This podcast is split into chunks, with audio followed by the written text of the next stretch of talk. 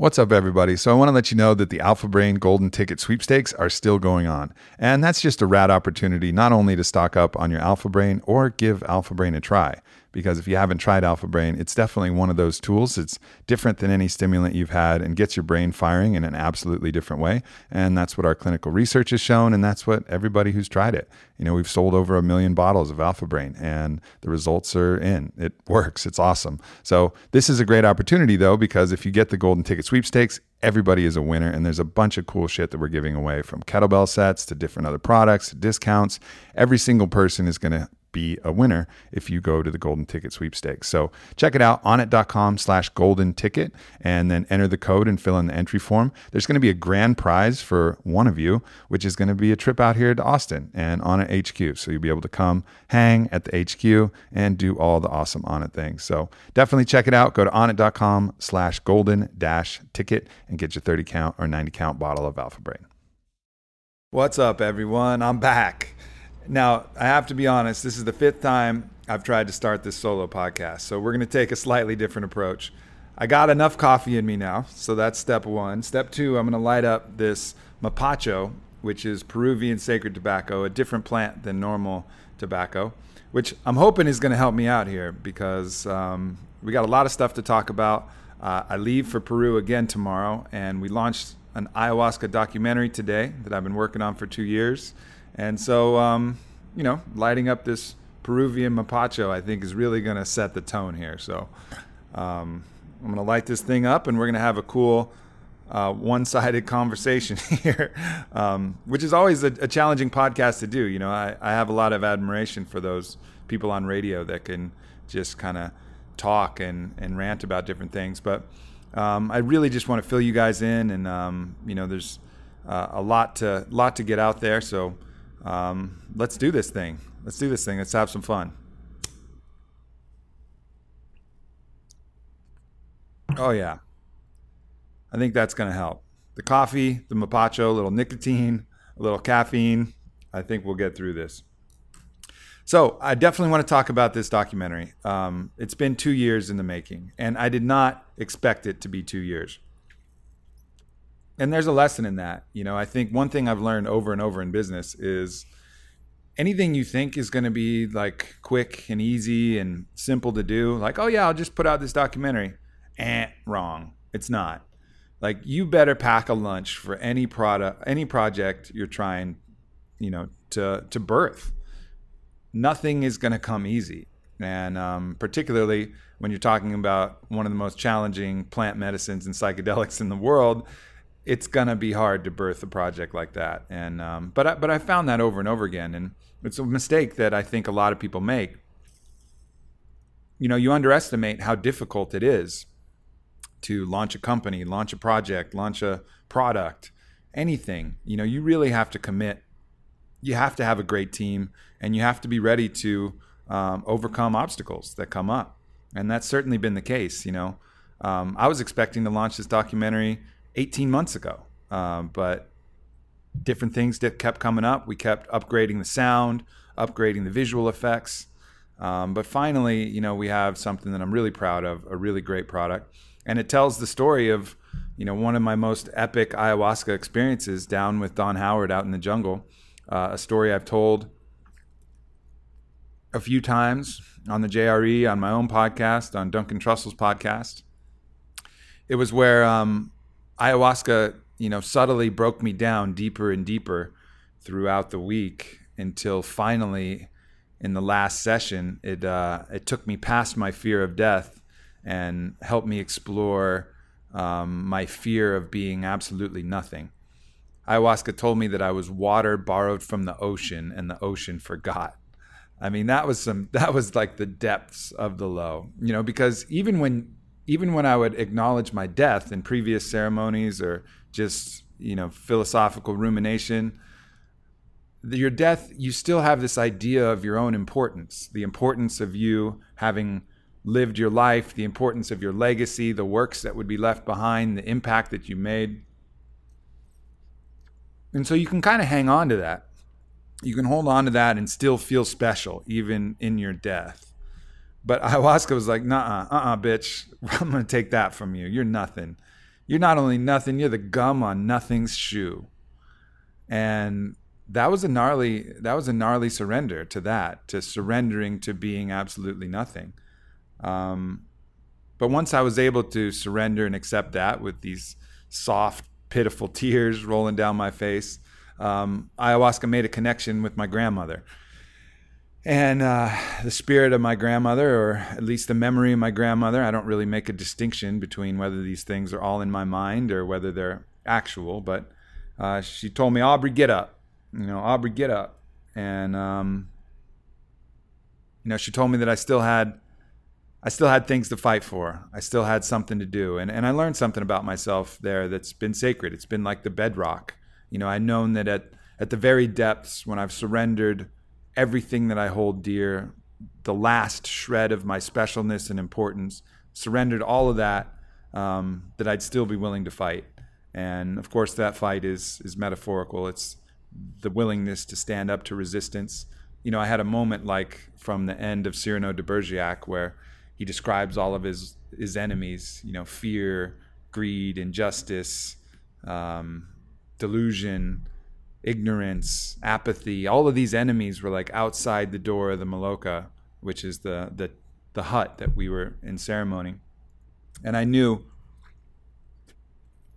that I was willing uh, to stand up and fight against those things. And so I, I, learned something about myself that at the very lowest point, um, I'd be willing to fight. And that's been invaluable, you know, because inevitably in life, invariably, there's going to be times where you're going to be super low and you're going to be pushed with your back to the corner, you know, like an animal backed to the very brink of destruction. And you'll have to decide who you are then and you'll have to know and that's one of the beauties that you know and one of the reasons why we like sports and why we like these other challenges um, you know a great fight for example where someone's you know brought to the brink of their own dissolution and then they come back and find some fighting spirit inside you know it's uh, kind of the plot to every epic movie that we've seen you know finding finding strength um, when all seems lost and, um, you know, that was a great gift that ayahuasca gave, but an incredibly intense experience overall. And, you know, that's not always what ayahuasca is going to do. Ayahuasca is going to find what you need to work on. And it's, that's really the magic of it. And it's certainly not something that's for everybody. I mean, this is a trial by fire, and um, it certainly comes with some dangers. Um, you know, not a month goes by now it seems without some kind of story coming out of an ayahuasca related injury or death. Um, a lot of that is because of counter, you know, contraindications with different pharmaceuticals or malpractice by the shamans and practitioners, or a lot of different reasons. But um, it's an intense process, and it comes with some risk. And I think it's really important to know that you're ready, that you have a calling to the medicine, and that you're going to a place that practices pure medicine with true impeccability. So I don't, you know, putting out this documentary or talking about it and telling these stories is not me recommending ayahuasca to anyone. You know, that is a personal choice, and everybody has to decide that for themselves. Um, I would be incredibly foolish at, at this point with everything that I know to just say, hey, yeah, everybody go out and do it. Now, of course, when you first do ayahuasca, and I'm no different, when you first do it and experience how amazing the healing potential and the a mind opening, mind expanding capabilities, you want to proselytize it. You want to go out there and preach from the highest rooftops, like, "Hey, everybody, come do this! It's amazing." Um, you know, and I, I certainly probably had a bit of that in me myself, you know, in the early days of ayahuasca. But you know, as now I've drunk 14 times, about to go drink my 15th. Um, on Friday, actually, will be the day. Um, you know, you get a little, you understand it a little bit more, and you understand that it isn't for everybody, and you understand that it does carry some risk, and it's not, it's not just holy water. I mean, this is this is medicine, but at a certain dose and in a certain time, any medicine can be poison. It's the same with anything in life. Um, you know, I mean, Tylenol is great at reducing a fever, but if you take too much, it'll kill you. You know, there's over 900 Tylenol related deaths a year. So is it medicine or poison? I don't know. Depends on the dose, depends on the person. Um, And that's the same with ayahuasca. So that's kind of my caveat. But the documentary does a really great job of exploring a variety of different stories, people with different fears, people with different goals, um, whether it's depression or self love or, um, you know, doubt or, or any kind of issues, anxiety, any kind of issues that are coming up and how they've kind of dealt with it following these stories. One of which is, uh, is my sister, which is really cool. Uh, she's in the documentary. Um, Dr. Dan Engle, um, just a, Amber Lyon is in there as well, and uh, and of course Don Howard, you know Gandalf the White Wizard. So it's really a, a cool a, a, cool picture, and um, you can stream it for free just by putting in your email. So not going to charge anything for it. It's got a badass custom soundtrack by uh, Parangi, which uh, we released earlier, but it just weaves through the film really well, and um, you can go check that out at drinkthejungle.com and uh, that'll redirect you to the URL. And then if you want to support the film and download it, have it on your computer, watch it on a plane or whatever you want to do, um, it's just five bucks to download it. And um, certainly that would be appreciated because this has been a long, expensive project, no doubt.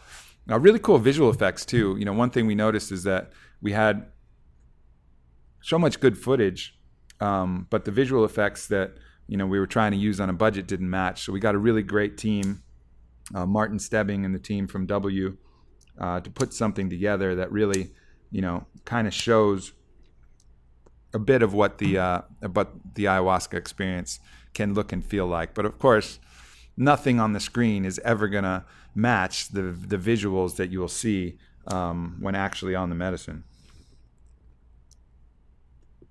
But they did a great job, and that was really cool also tells a really powerful story from Mitch Schultz, the uh, director of DMT, The Spirit Molecule, who was also the director on this film.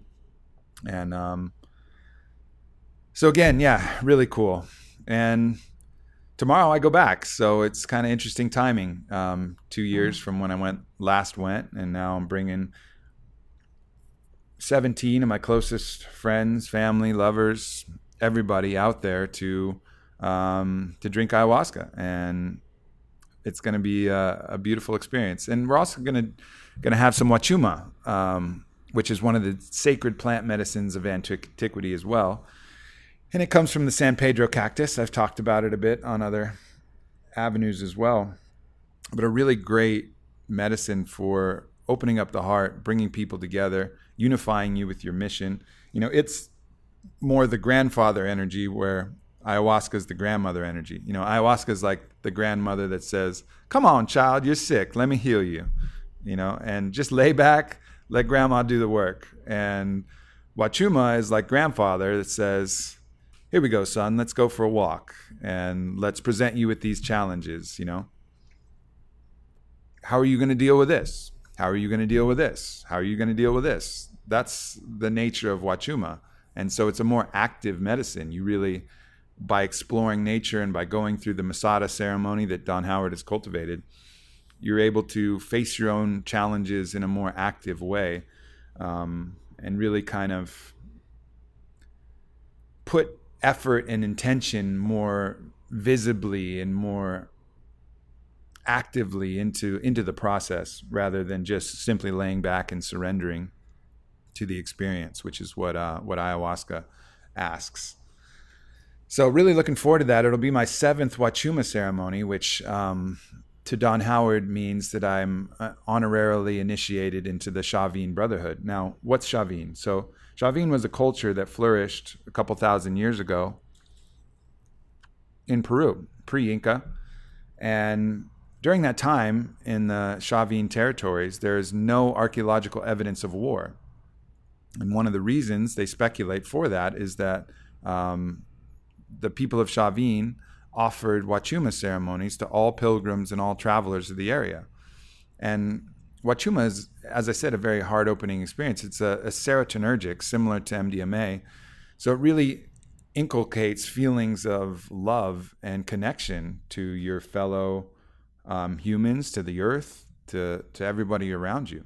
And in that state, it definitely takes away the the delusion necessary to want to kill another person. You know, it really helps bring you to that highest state of consciousness, which is that we are all different perspectives of the same being. That you know the platinum rule that I described on the Joe Rogan podcast, where you know everybody is you, just simply living a different life. So it doesn't make sense to go out and hurt somebody else, you know, because that's you that's just you living a different life in a different circumstance. Now, does that mean that if someone breaks in your house and is trying to kill you, that you shouldn't shoot them? No. You know, you have to protect yourself. I mean, I think everybody has a right for that. But the idea that you can hurt somebody without also hurting yourself, I think, is a fallacy and is a is a delusion. And I think that's one of the things that Wachuma and Chavin uh, and the Chavin culture exemplified. And it's also about um, you know helps you deal with your fear and I think that's another thing as well. You know, in Chavin, the the symbol was uh, a man transforming into a jaguar. Now, the symbology of the jaguar that's important is in the jungle, the jaguar is fearless. It has no predators. It's the apex predator. It stalks silently in the night from the jungle treetops, and nothing is going to hunt the jaguar um, other than potentially man. But that's a recently uh, that's a recent you know development um, until there were guns. you didn't want to hunt a jaguar. Uh, that was a generally a, a, low probability proposition to hunt a jaguar with some kind of pointy object. Um, but you know, of course, they would do it. They would do it with arrows and things like that. But in general, in the natural in the natural order of things, the jaguar is the apex predator of the jungle.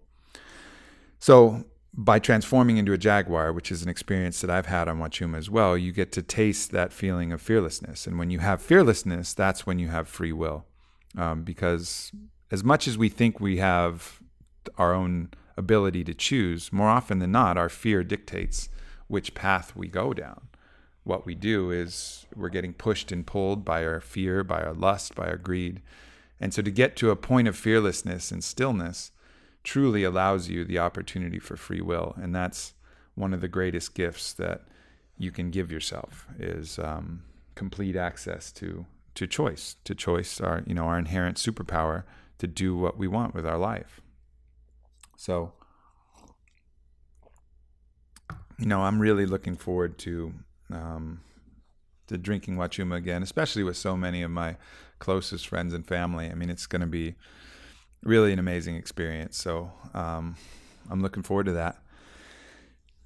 And uh, yeah, so I'll keep you guys posted. Um, there'll I'll be some Instagram posts and some updates, and when I get back, um, I'll probably jump on uh, with Duncan and jump on with Joe and tell my latest stories, my latest visions. I know you guys like that kind of stuff, and uh, my latest revelations with that. You know, there was a, a point where I thought I wasn't going to do plant medicine anymore, but then I realized that um, not only do I like it still, and the plants are my friends, they're my homies, um, but it's also like a really special experience for me to be able to share that with, you know, the people that I love. You know, it's something where I'm very comfortable with it. You know, I understand it. I understand, you know, the travel aspects, the jungle aspects, the medicine aspects, and I can go, you know, lead those people I love through amazing experiences that'll help change their life for the better and um, I enjoy that. You know, that's one of the things that I probably enjoy the most. It's one of the reasons why I'm here.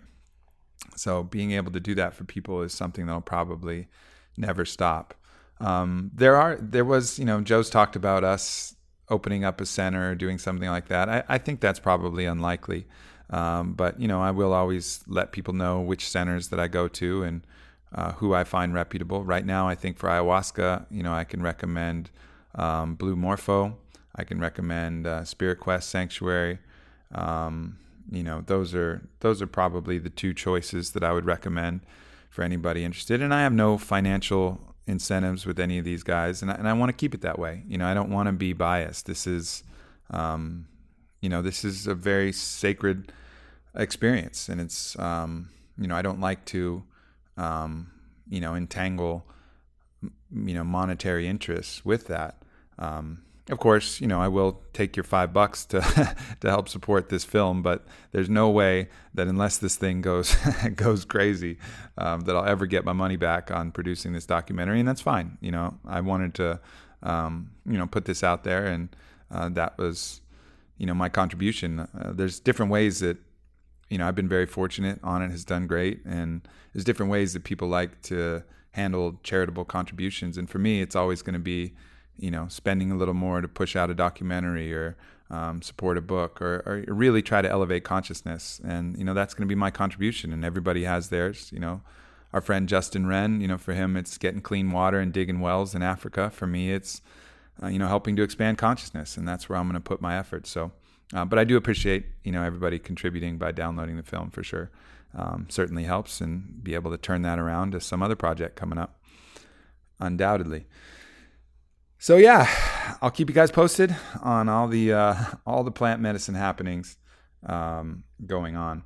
One of the things that really has you know helped level me up uh, significantly is um, utilization of like eating jambos, which is like a, a marijuana edible um, that my friend Jambo Joe Yogananda that he's put together. And it's really just a cool strain of indica and sativa that he puts in an edible.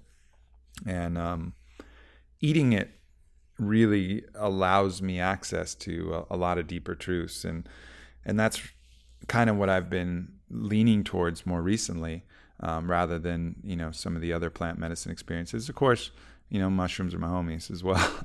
so, um, but you know, re- what sustains all that is you know daily meditation practice that I try for, um, spending time in the float tanks, utilization of breath, and that's not all about the plants. I have a pretty good relationship with the plants, and I'm pretty comfortable there. But plants aren't for everybody, uh, 100%.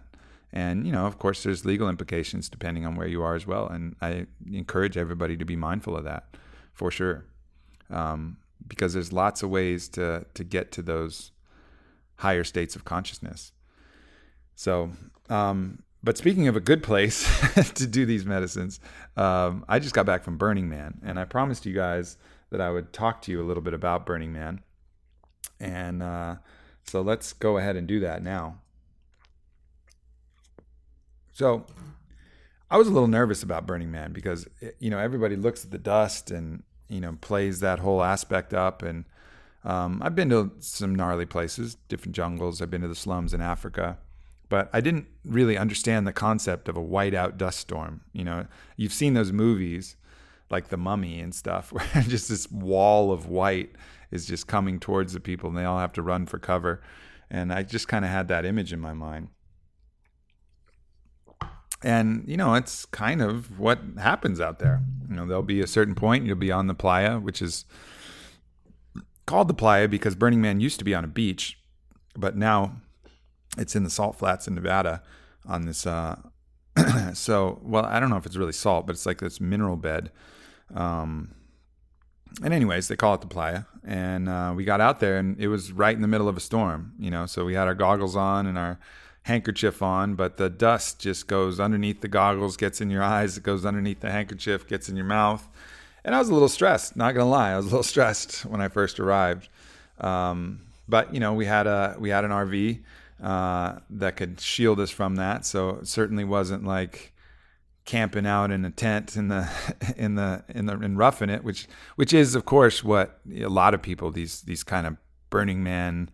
Um, these like Burning Man fanatics. They're like, yo, you have to do it the rough way. Like I respect that, you know, but I think there's always enough challenges. You know, you don't need to go out and give yourself extra challenges. You know, there's plenty of challenges in your mind, and sometimes it's easier dealing with the in you know external challenges than the internal challenges. And the internal challenges are really what I'm most interested in. So I had no qualms with staying in an RV. I was totally fine with that because um, I knew there would be stuff that could come up and you know fun to be had and, and things to explore. Um, so and then the first night, you know, when we got out there, uh, really, what impressed me the most was just the sheer expansiveness of it. I mean, it is massive. It's like seventy thousand people.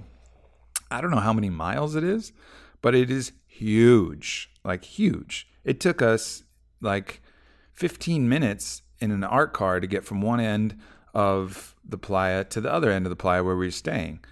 It was just crazy, crazy how big it was. And, um, but you really don't get a full scope of it until it turns into night. And when it turns into night, everything is just lit up. And I realized at that point, you know, at the first sunset, when all the cars started going and the music and the fire, and I realized that this was one of the modern marvels of the world. Like that all of this could be created out of nothing was just a sheer testament to human ingenuity and what we're capable of.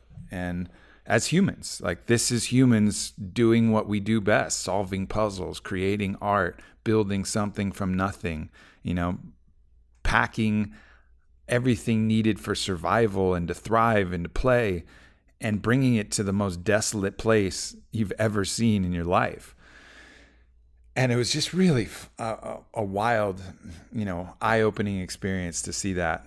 Um, and then, you know, pretty quickly I caught kind of the vibe. Like this is straight up a ridiculously good party. you know, like I think uh, a lot of people play up the spiritual aspects of it, and there's certainly a lot of that there. But it's built on the foundation of just a ridiculously good party. Um, and so you you know, jump in and start to play. I mean, amazing music, different stages, different people. But underlying this amazing party is this level of consciousness. And, you know, I've been to different raves and different other parties, and you look around on the ground at any one of these places, there's cans and bottles and cigarette butts, and shit is just littering the ground, even in beautiful places. Like if you're in a forest or whatever, people are just throwing trash on the ground, people are drunk. That's different at Burning Man there's not a single piece of trash on the playa that you find because everybody abides by this code that if you see anything, they call it MOOP, matter out of place. If you see trash on the ground, you pick it up. You pick it up and you pack it out. You know, and so even though this is probably the worst place on earth as far as maybe not on earth, but it's one of the most like desolate, gnarly places, you know, with dust storms and no nothing living at all people are taking care of it like it's the most pristine piece of land in the world. You know, not a single piece of trash with 70,000 people raging. You know, really, really amazing. And then the other thing is that, you know, of course, nothing's for sale. Um, people talk about it being like a barter economy out there, like you have to bring your stuff and barter. It's not, it's a gifting economy. You just give people stuff and you count on the fact that they'll give you stuff. It's not like you have to have something like you're creating some fiat currency, you know, just going devolving back to the barter system. It's just really people helping each other out. If you're thirsty, you need a drink, you know, someone will hook you up with a drink. If you need a light, if you need a cigarette, if you need a whatever you need, whatever you want, you know, someone is there to help you out, food, whatever. Or and sometimes it's just a hug, you know, and it's um, you know, there's a saying that the playa provides and it provides because people are in such an open state that they're willing to help each other out. Now, that said, um, there's also another vibe. There's a vibe of the people who've been there for a long time and are resentful for all of the new people that are coming in. And this is a really sad aspect that I think is only going to get worse.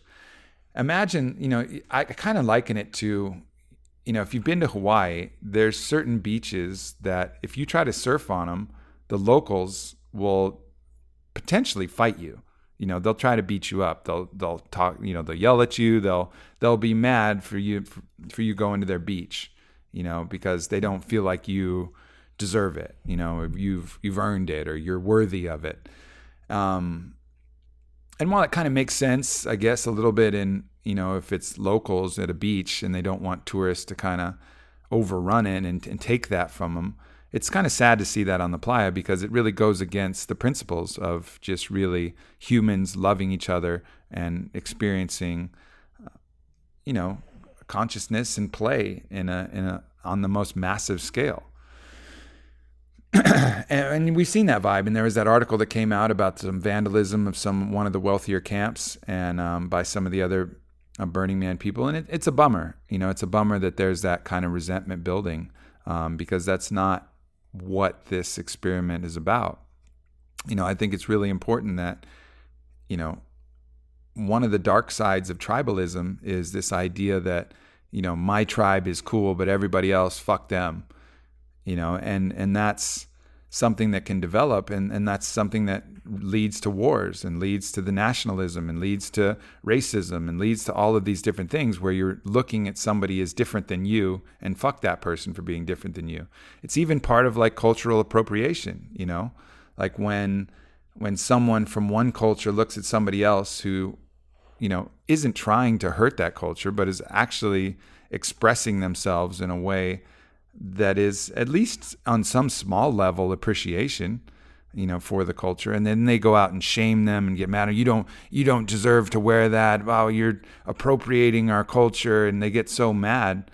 Instead of you know reaching a hand out to build that bridge they're just reinforcing the separateness that has been the major problem of this planet for so long you know i mean we have all of the available resources necessary to help each other but as long as we look at each other as separate, as long as we look at each other as different, as my tribe versus your tribe, I deserve this, but you don't, then we're going to continue to hoard these resources and not share them. We're going to continue to go to wars. We're going to continue to, to fight with each other. And that's only going to lead to the destruction and pain of our fellow humans, but the earth as well. The earth is like the innocent bystander caught in the crossfire of all of this separateness. And, you know, so what needs to happen at Burning Man is is for you know everybody there um, to embrace the new people who are coming and show them the way uh, the way and the love that um, that they can feel there. And, and that's going to make the biggest impression you know? I mean separateness and, and anger and is never going to have a positive benefit it's never going to have a positive effect it's the last resort in defending yourself but you know it's not the best it's not the best play ever so it was a shame to kind of see that. But that was really, really behind the scenes. And I think that that article um, really got popularity because a lot of people want to find a reason not to like Burning Man. You know, maybe it's um, maybe they feel like they feel bad because they haven't been yet and they don't want to think that they missed out on anything. There's I don't know why, but there's a lot of people who want to like pretend that Burning Man isn't awesome. But Burning Man's fucking awesome. It's like the best party ever, and it has an underlying level of consciousness, which is really cool. So while there is some of that negative stuff that you would find, you know, when, you know, that comes from jealousy and separateness and that kind of dark side of tribalism, really it's a lot of love there and uh, an expression of some really cool stuff. I mean, you'll just be cruising around and I cruised around and I saw this like complete, um, complete Thunderdome model, which was amazing. And there's these two topless chicks with these foam sticks and there's playing heavy metal and they're going at each other and battling each other with these sticks and then you'll go to some other spoken word live music violin stage this was all in the same night you're like cruising down the the, the strip you know like kind of the the esplanade they call it which is like the inner circle and you'll go from the thunderdome to violin spoken word to you know meditation to um, Skrillex playing on a stage uh, it's just a it's just a crazy crazy explosion of enjoyment, you know.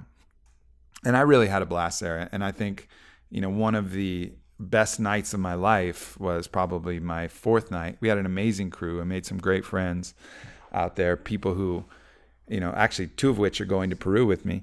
Um, people who I'll be friends with forever, you know, and just bonding in that in that way, uh, in a way where there's just no judgment, no time commitments. You just do what exactly what you want to do. You don't have to be anywhere.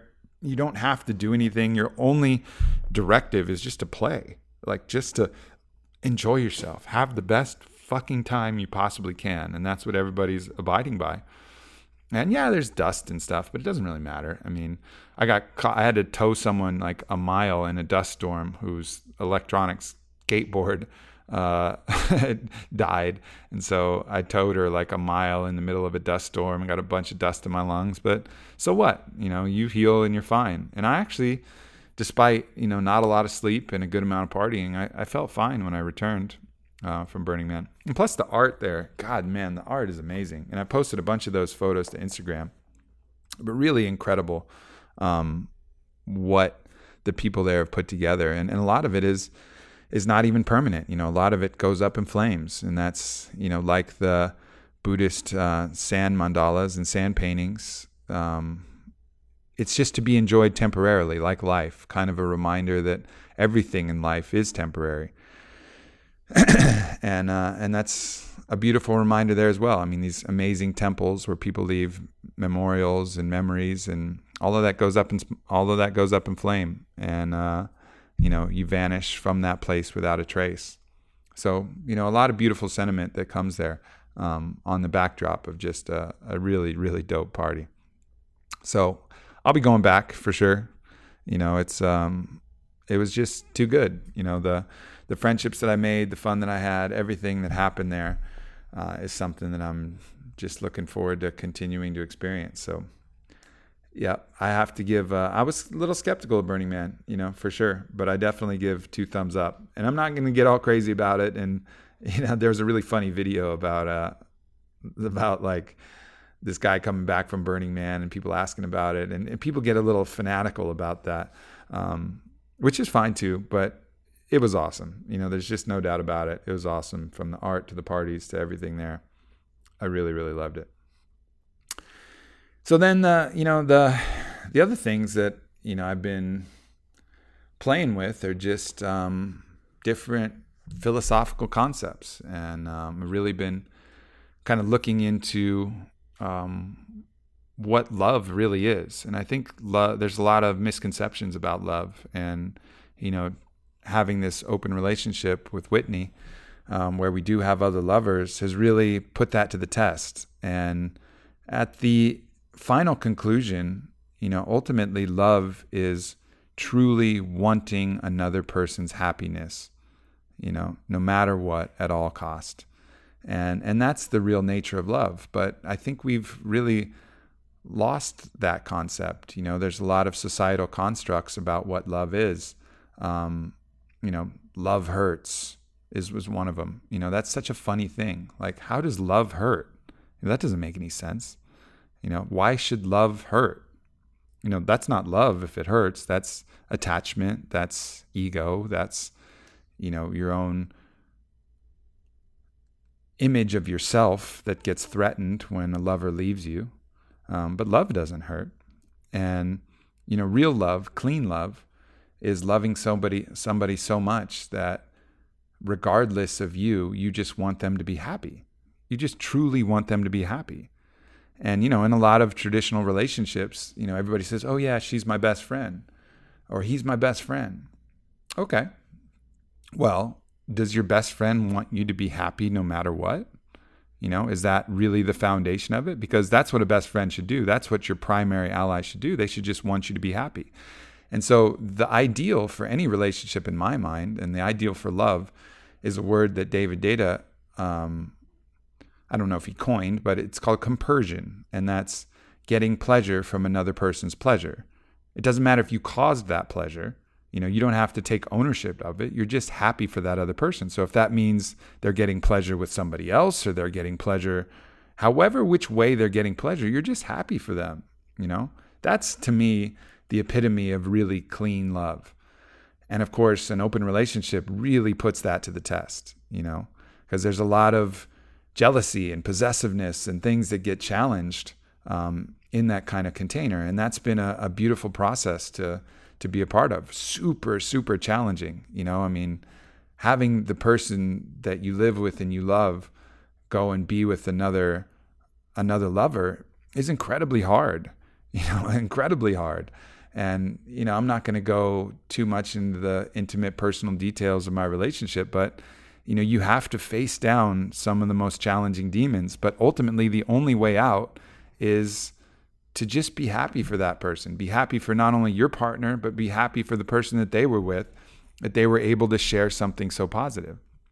Now, of course, if someone hurts your lover, well, you know, feel free to, you know, snarl the teeth and pull out the claws. You know, like if someone hurts the person you're with, that's a different story. But if someone gives pleasure to the person you're with, why is that person your enemy? You know, why do you want to beat up somebody who gave pleasure and happiness to somebody you love. That doesn't make any fucking sense. You know, it's like they gave them, they shared a gift and enjoyment together, but you want to hurt them for that? Like, that's not love. You know, that's ego. That's delusion. That's bullshit. So it's been a really interesting process, kind of you know looking at that and um, and testing those principles. You know, testing your ability to really love someone um, with compersion, or or what I you know call mutual altruism, where you just really want the best for another person. And that's been a been a really cool process to go through that, and I, I plan on um, you know putting that together in a book form at some point, and and really laying out you know the the failures, the triumphs of that journey, because I've certainly fallen on my face a bunch of times and trying to make this, you know, trying to discover this and trying to sort out you know what love really means and whether I can can love someone in that way.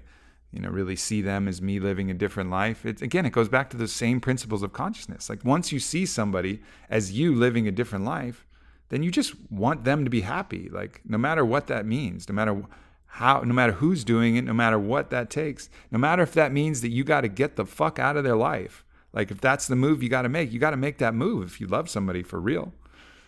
You know, so it's just interesting, you know, we have these ideas love hurts, you know, love is pain. What? No, it's not. You know, love is love. Love is fucking awesome. So if you have any of those other ideas, it's not love, it's something else. It's something else masquerading as love. So that's been fun. Um, you know, another one of my favorite paradoxes is when people say fear God. Fear God and love hurts. Probably the two biggest fallacies of all time. You know, I mean, and I don't want to get too deep into the into religious discussion, but you know, we're all God. Life is God. You know, God is is all of us, everything good, love, truth. Fear that? Why would you fear that? You know, it's just this idea of the judge masquerading as God and delusion masquerading as love, ego masquerading as love. It's not it's not it if you have to fear God, it's not the right God, you know. And if love hurts, it's not the right love. You know, you're confusing the word for something else. And I think that's you know, those are two misconceptions that I think bring people a lot of suffering. You know, the uh, Don Miguel calls love the fallen angel because of everything that people ascribe to love that isn't real. And and a great you know great book if you guys want to read that is um, The Mastery of Love by Don Miguel Ruiz, really set the foundation for this, as well as The Toltec Art of Life and Death, another book by Don Miguel Ruiz. Beautiful explication of, of what that is.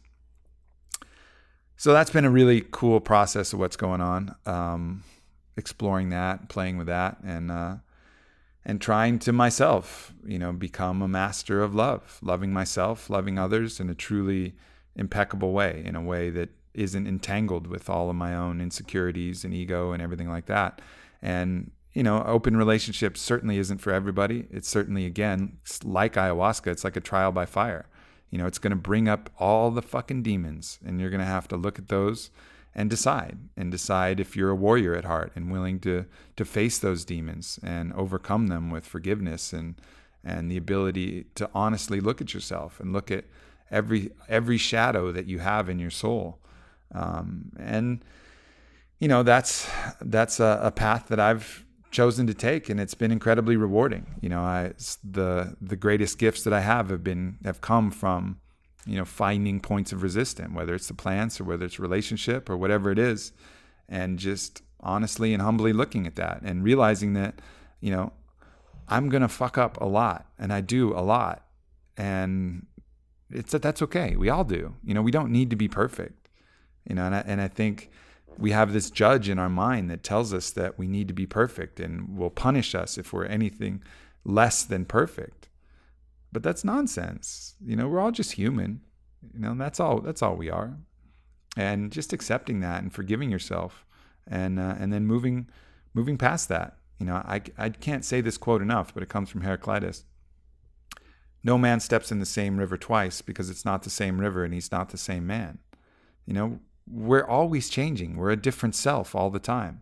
You know, I've seen people rapidly transform in the matter of 10 days after three years of struggle and, and difficulty, you know, advancing past certain principles. And then, boom, like a quantum leap, they're a different human being. And it's not just with the plants, it's just sometimes by choice. So at any different point, we can be a different self. You know, we are different selves You know, this idea of self is, I think, another fallacy as well. Like, you have this thing like we're one self. Well, are you the same self when you're sick and tired and emotionally charged as you are when you're, you know, after a great meditation or a workout and you're feeling great and your life is good? Are you that? Are you the same self? You know, if you took away everything that, you know, the tone of your voice and the look of your body, would some stranger say that that's the same person? Hell no. You know, we're a different self all the time. And I think acknowledging that is important.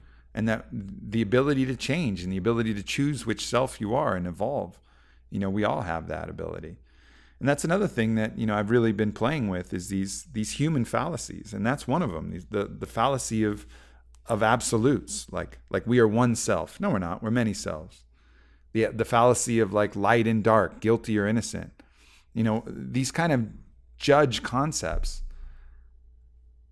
Like take the idea of guilty or innocent. Like for the legal system, obviously that's important because there's certain punishments that you know that need to make sense. But everything is really on a sliding scale and we just decide which category and which bucket it goes in you know? Is someone ever completely innocent or is someone ever completely guilty? Probably not.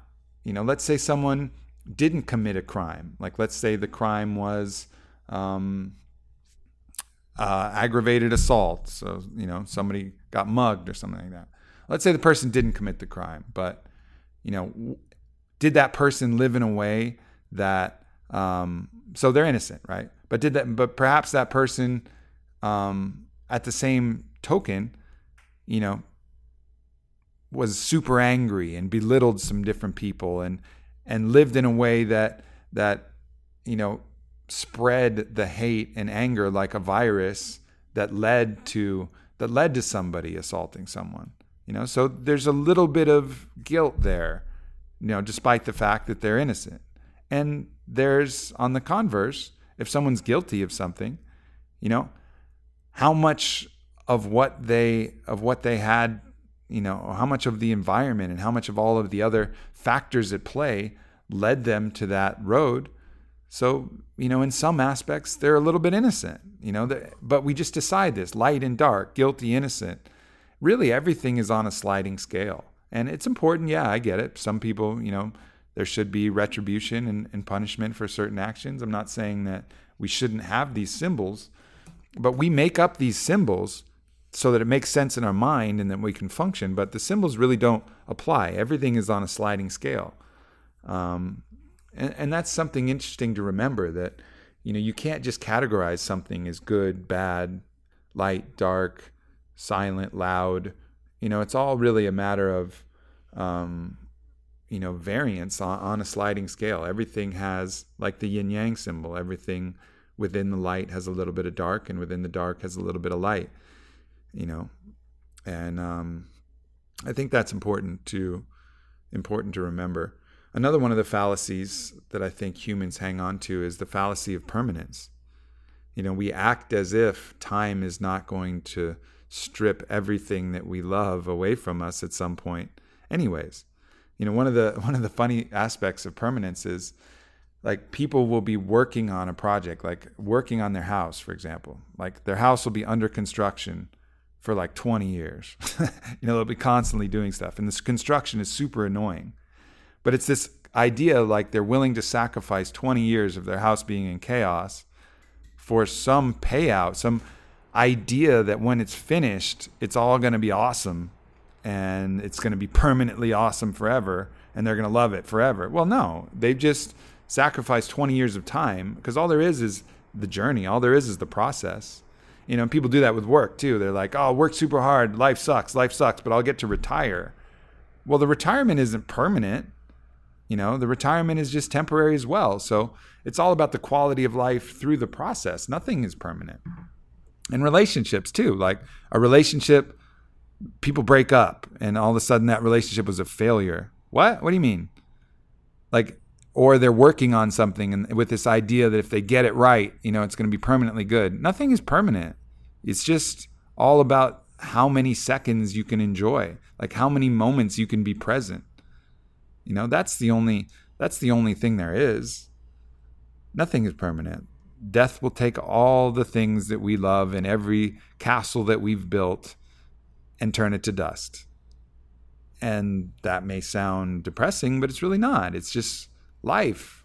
You know, it's why the samurai loved the symbol of the cherry blossom tree because it blooms so briefly and the bloom is beautiful, but you can't hang on to it. It won't be bloomed forever.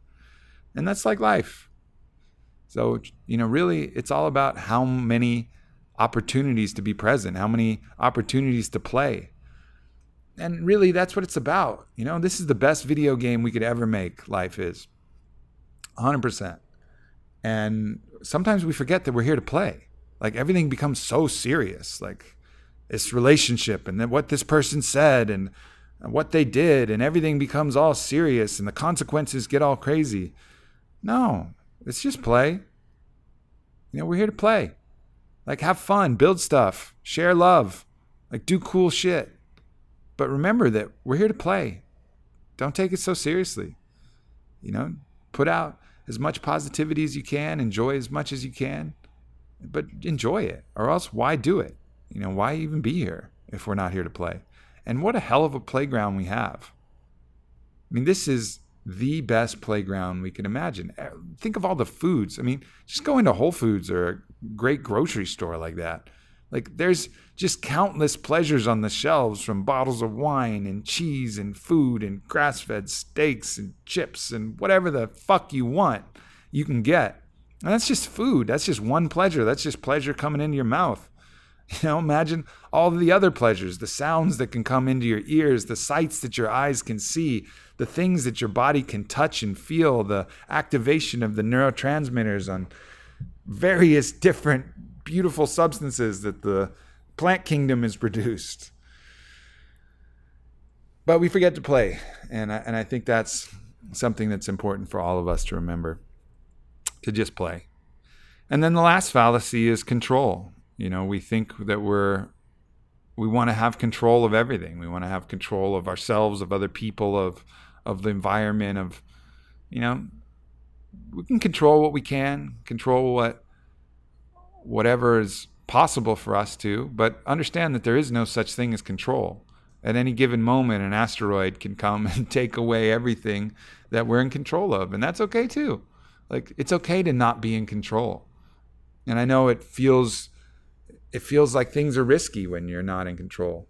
Um, but if you surrender this belief that you need control, then you just live. You just live in the present. You know, and again, it just goes back to the present moment.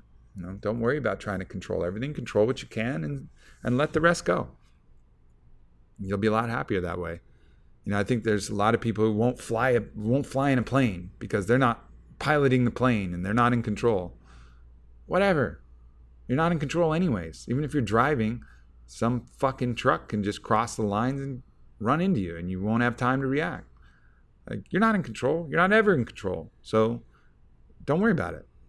You know? So permanence, absolutes, and control, I think, are, are three of the human fallacies. And another area that, you know, I really get tripped up in is is just playing small. You know, when you get caught up in these kind of your own insecurities and your own fears, it, it almost like it makes you small you forget that you're you know this cosmic traveler in this human meat suit you know?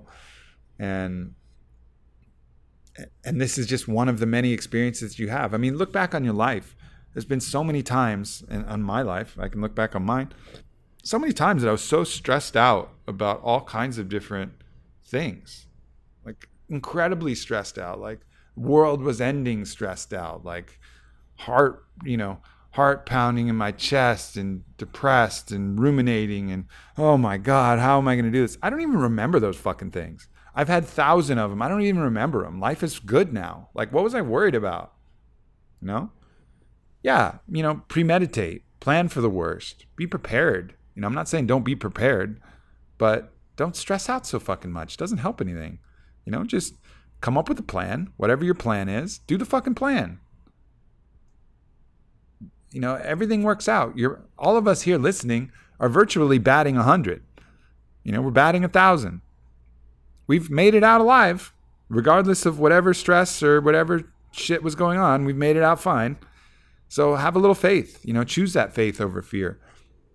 Choose faith that even if you can't understand it, even if you don't even know how it's going to work out, that most likely it's going to work out. We're going to be okay.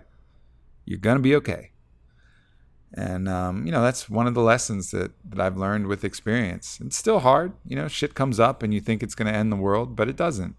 Um, you just come up with a plan, you figure it out, you do your best. Sometimes you get lucky, sometimes you get unlucky. Sometimes it resolves faster than others. Sometimes it hurts. Sometimes it's going to leave a scar. You know, I'm not saying you're not going to have scars. All of us have scars. But that's cool too. That's life.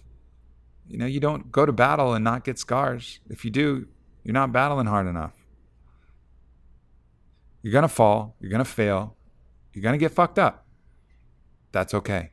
It's all good and I guess you know that's that's the process, and it's a process of remembering and forgetting. I can say all this on the podcast, but you could find me on a given day, and I could be you know in my own funk and depression, and and everything's fucked, and I'm fucked, and I suck, and and I could you could find me in that state. It's not that I don't know better. It's just that at that moment, delusion is taken hold and is winning against truth. But when you have that truth, and when you have those truths that you can fall back on, you can find your way out a lot easier and um, and that's what I'm finding. You know, I'm the happiest I've ever been right now at this point, and that's you know a testament to to just building the foundation stronger, having these truths that I can fall back on, and then helping the people around me, you know, with these truths. I can have people that I know who will say something that I said and say it back to me, and just because it's coming from them, I'll be like, "Oh yeah, you're right." I, you know, like that's right. Or they'll have their own way to look at it and their own beautiful way to help help me out. And that's why it's important to surround yourself with people who, you know, can help you and share that, you know, share that ability to to help you rise out of the depths and to help you deal with your own fears. And you know, a lot of times people will surround themselves with the opposite, people who will prey on those from their own jealousies and their own real desires to actually see you fail you know, so many people around you want really want to see you fail. They're not even aware of that, but their own jealousies and their own pain and their own shit just causes you. You know, they will infect you with ideas and fears like a virus. You know, that shit's infectious. And I've seen that in relationship too, you know, especially when trying an unconventional relationship like an open relationship. You know, you'll see the people who will try and feed you know, feed into your fear and feed into your insecurity and, and look for the drama and the destruction that, that can come because it challenges them. It challenges their ideas and, and they don't want that and they don't want to see you succeed. And you have to be really careful with that and be really careful with what you're watching on TV too, you know, like the Kardashians and the reality shows and housewives and all of that shit. I mean, be careful with that because those ideas are infectious, whether you believe it or not. You know, you think you might be laughing at them, but in some way you're going to pattern a little bit of behavior off of what you see. So, you know, surrounding yourself with people of consciousness is going to pay incredible dividend. And it's one of the reasons why I'm so excited about bringing 17 people I know and love to Peru is because we're all going to be able to interact and level up together. And so, you know, planning things where you're going floating with your friends or doing um, holotropic breathing with your friends or going to a retreat or meditating or camping or whatever it is like bring up your people with you you know and and that'll really help things a lot um because you know we're social creatures and it's really great to have your tribe um, surrounding you and supporting you in that way well i think um I'm tired of hearing myself talk, but hopefully you guys have enjoyed, you know, this solo cast. Um, I got so much love and appreciation for for everybody here, and I get to meet so many cool people, and you all say so many nice things, and I'm just honored to be able to do my part. You know, I'm not perfect. You know, don't look at me like I got it all figured out, or I'm, you know, idolize me in any way. I'm just like any one of y'all. You know, I'm just doing my best and and trying my be- trying my best. That's really all you can do. You know, just try your best. Understand that you're to fail. Understand that you're to fuck up, and that's that's all I'm doing. You know, and um, but I appreciate uh, everybody out there, and hearing from all of you is always awesome. So I got nothing but love, and uh, I'll keep you guys posted from the jungle. And um, yeah, keep up with me on social and love y'all. Talk to you later. Peace.